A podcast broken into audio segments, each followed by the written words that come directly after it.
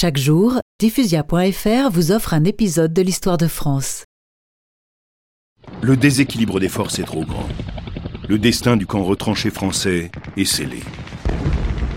Tout au cours de la bataille, malgré une défense acharnée, ses positions se réduiront jour après jour.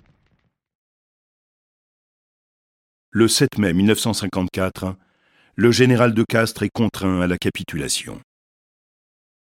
Le bilan humain est terrible.